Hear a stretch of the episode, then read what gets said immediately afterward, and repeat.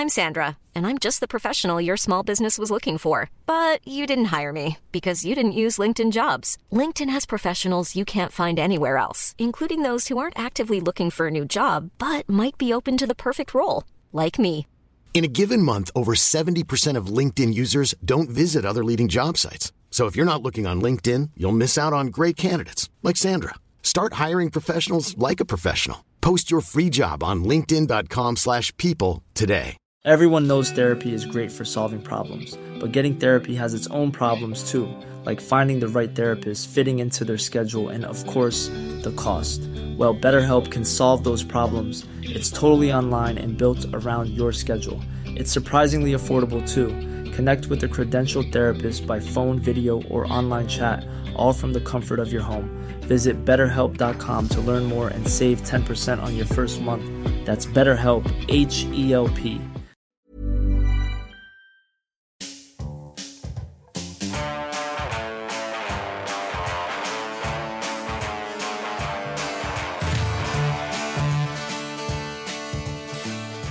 and welcome to Backchat with me, Claire Musimer. And me, Suzy Coulson. This is our weekly sister show to The Backstory. This week we're chatting about part one of Ali Golds A Life Less Ordinary. Uh, Claire, can you kind of give us a recap on part one? Certainly. So it began where Ali already had a son, um, Ben, and a daughter who we don't name from her first marriage, and they were both living with their dad. Um, she's just meeting her second husband, and then she has her third child, Connor.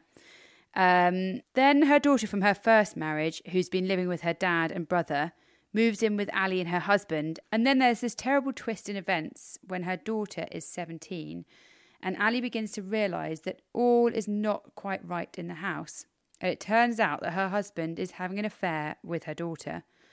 They move out together, and it goes on from there because Ali ends up forming a new relationship with a partner that turns out to be violent. And we leave part one with her ringing Women's Aid, wondering how to escape this guy with her youngest son in tow. Yeah, it's definitely complicated. If you haven't listened to episode one yet, then you might want to turn back chat off and go and listen to Tuesday's backstory first. Anyway, suffice to say, there are lots of questions for us today, and certainly for me to ask you, Claire. So, the biggest bit of feedback that we've had is about why her first two children were living with their dad. Um, I have to say, if she was a man, I wonder whether we'd be asking this question but it is unexplained in the podcast, and I think it's clearly something that people want to understand. So, what can you tell us, Claire? Well, um, yeah, a bit of a spoiler alert for the second part, as we do hear a bit more about this, and Ali explains it, it very well, I think. But um, I understand that there are several reasons for Ali leaving the kids with her dad. Um, so Ali had them pretty young; um, she was twenty-one or twenty-two. And so she wanted to go back to college. And when she went back to college, she ended up having an affair with her lecturer. Okay, wow. Yeah. So, um, understandably, her husband was furious and said if she took the kids, he would never see them again. Um, oh, so she was kind of between a rock and a hard place, really. Yeah, I guess. Yeah. Um, so she therefore decided to move out and leave the kids with him. But she saw them really, really regularly, apparently. Um, she also said that she felt like she was going a bit mad at the time. Um, and I think she almost felt like, you know, it's just better if you look after them for now, kind of thing. Right. Um, I actually talked to the, her eldest son, Ben, about this and asked if there was a stigma around not living with their mum. And he was really straight with me and he said, You don't win points with kids for the amount of time you spend with them. And he was very clear that he was much closer with his mum as she had given him like the emotional support that he felt like he needed um, and care. And he isn't like hardly in contact with his dad now, despite him living, you know, with him for all of his childhood. Okay, So that's surprising. yeah, and um, I mean, they saw like their mum a lot, I think. Um, and I have to say, the boys are just really lovely, and they're obviously incredibly close with their mum. So we're both listening to Esther Perel's podcast. Where should we begin? Aren't we? It's, yeah, absolutely hooked. Yeah, we would highly recommend it. She's like a family therapist, and you hear therapy sessions with her and couples, and she has these incredible insights as to their relationships. And it just it got me thinking um, that I would have loved Esther to comment on the dynamics of Ali's relationship with her ex and why the hell this happened with her daughter. Like, I am sure she would offer like just the most incredible insight, wouldn't she? Um, and my just my biggest question is, what would she say? And by the way, if you're going to answer this, uh, Suzy, you need to put on her incredible French accent. Well, actually, I think she is from Belgium. Like, oh my god, I'm not even going to try and do an a- accent, but um, and I'm also not going to try and say what she might say about Ali's Oh, situation. Um, but yeah, she, I think she's inspired us both to um, retrain to become family therapists because she's just got the most amazing insight and wisdom, hasn't she? yeah, She's we have genuinely WhatsApped each other Yeah, this week thinking I we're know. become family therapists. Yeah. Absolutely. Um, so yeah, if anyone has a recommendation for a podcast, please do let us know. And if you're enjoying the backstory, do recommend it on Facebook, etc., so that we don't have to retrain as family therapists. That sounds like a plan.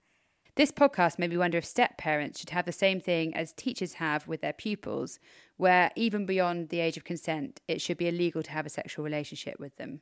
God, yeah, that's an interesting idea because the teacher thing was brought in fairly recently, wasn't it? Sort of Yeah. within the last decade or so, I think.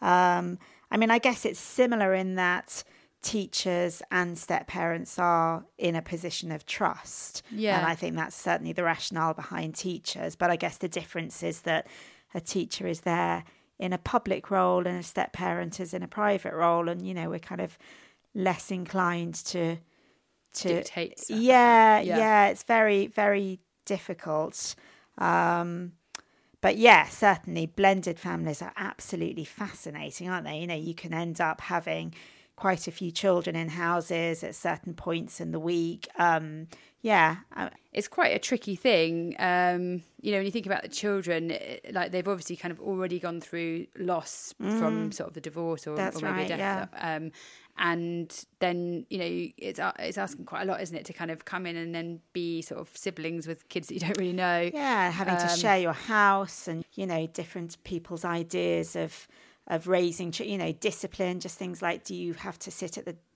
table for every meal time are you allowed to Yeah. put your feet up on the sofa you know all those You're blending all those cultures yeah, that you've had in your absolutely. family. you know what it's like when you go at Christmas. Yeah, but I mean, have you you know when you go on holiday with friends with children and you just realize you know because you're kind of in a confined space together, you realize how different your parenting styles Yeah. are, and you think about that in a step family where you're all potentially you know you're all living together. Yeah. God, you know, It's, yeah, it's amazing it ever works. Yeah.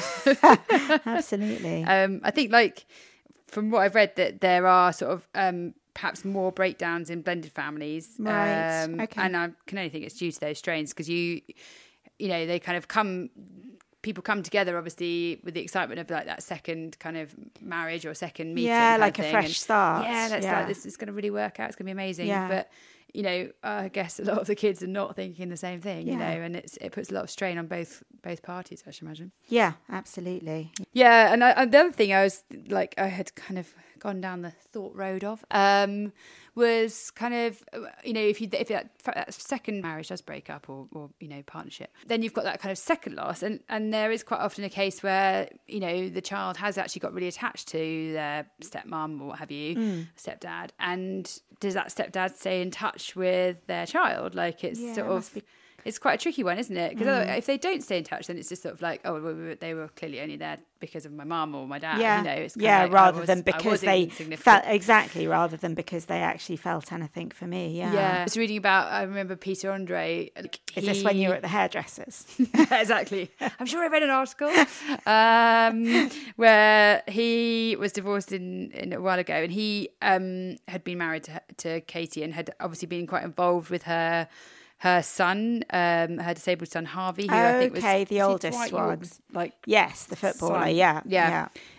Um, and I thought it was really sweet that he's he's stayed in touch and has put money into a trust fund and dedicated his um, single unconditional to Harvey and stuff. So it's kind of Ah, like you know he's worked, he's continued to work at that relationship Yeah. post like his relationship with um, the mum. So I think that's that's like you know that's a nice thing that you know he did. So coming back to Ali's particular situation, how do you think she's dealt with everything that's happened? oh, um, She didn't seem to become upset while she no, was talking no, to she was very composed. Um, part of that is probably because she does talk about it for her work. Um, Okay. What does she just remind me? So yeah, so basically she um, has set up a project called the Juno Project. Okay. Um, and she works with girls who are like sort of 14 to 16. Um, and they've kind of come through a sort of range of challenging and difficult circumstances. And Right. she encourages them to explore their behaviours. And she runs a course that sort of encourages a growth mindset. right. And, Okay, we've talked about that um, before. Yeah, and so she's sort of hoping to enable them to overcome barriers and achieve whatever goals they sort of want to set themselves. Oh, wow, that sounds so yeah, a lot of these children, like these young people, have been sort of excluded from sort of mainstream school. So I think, yeah, she's just sort of finding ways of kind of getting re-engaging, kind of thing, which is yeah, it's great work. But in doing that, she sort of she sort of lets on to quite a lot of what she's been through to kind of allow them to realise that you know she has a good idea of Mm. what they're going through um, and i think they find a lot of common ground between the two of them Mm. so it's time for the three things that we have learnt from this podcast suzy what what are they Okay, so the first thing that struck me, and I guess we kind of know this already, but you know, it, it strikes you afresh, is remembering just how much children make sense of a situation according, you know, to their age and stage. So I think Connor was talking about when he found out about his half sister and his father. And I think it wasn't until he was older that he really understood the type of relationship that that was. So although when he was younger, he didn't necessarily understand everything, he he was definitely picking up on the kind of underlying emotions in the house, wasn't he? yeah definitely. He said oh there there'd been a big argument kind of thing and he felt that but he just didn't know what it was about. Yeah. and our second learning point Second learning point, I think, is so important. When Ali phoned up the women's refuge and she thought that she was going to be wasting their time, I think that was the phrase that she used. Yeah. And they obviously went through some kind of telephone assessment with her. And out of a possible 15, she scored, was it 13? She scored 13. She scored really highly on that scale, didn't Yeah. she? And I was struck by how easy it is to just underestimate the danger that you might be in.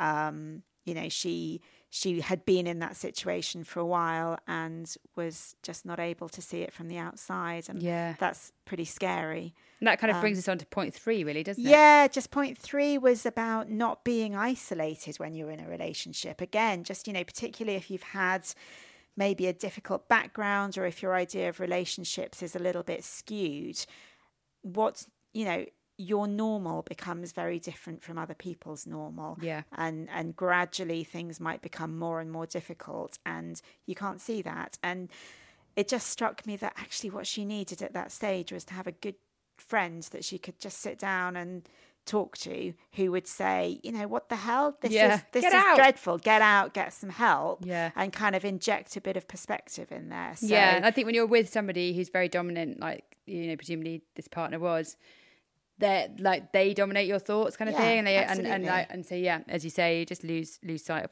you know what you would normally think of as ridiculous. Yeah. This has been, well, this is our first two parter. So part two's coming up next week. What can we expect? I mean, I think there's a lot to explain um, from Ali about like her childhood. um, Okay. and well, upsetting but fascinating revelations from her on that. Um, and then also, obviously, how we left her um, trying to escape this violent partner. So we're going to hear more about that. And then just you know more about what's happened with her daughter. Join us on Tuesday, the 3rd of April, for part two of Ali Golds A Life Less Ordinary. We are the Backstory Podcast on Facebook and Instagram, at the Backstory Pod on Twitter, or you can get in contact through our website, thebackstorypodcast.co.uk. We'd love to hear your thoughts. Please do like and share as much as you can. Um, tell your friends about us, and thank you so much for listening. And don't forget to join us on Tuesday for the next episode of The Backstory. And on Friday for the next episode of Backchat. See you. Bye bye. Bye bye.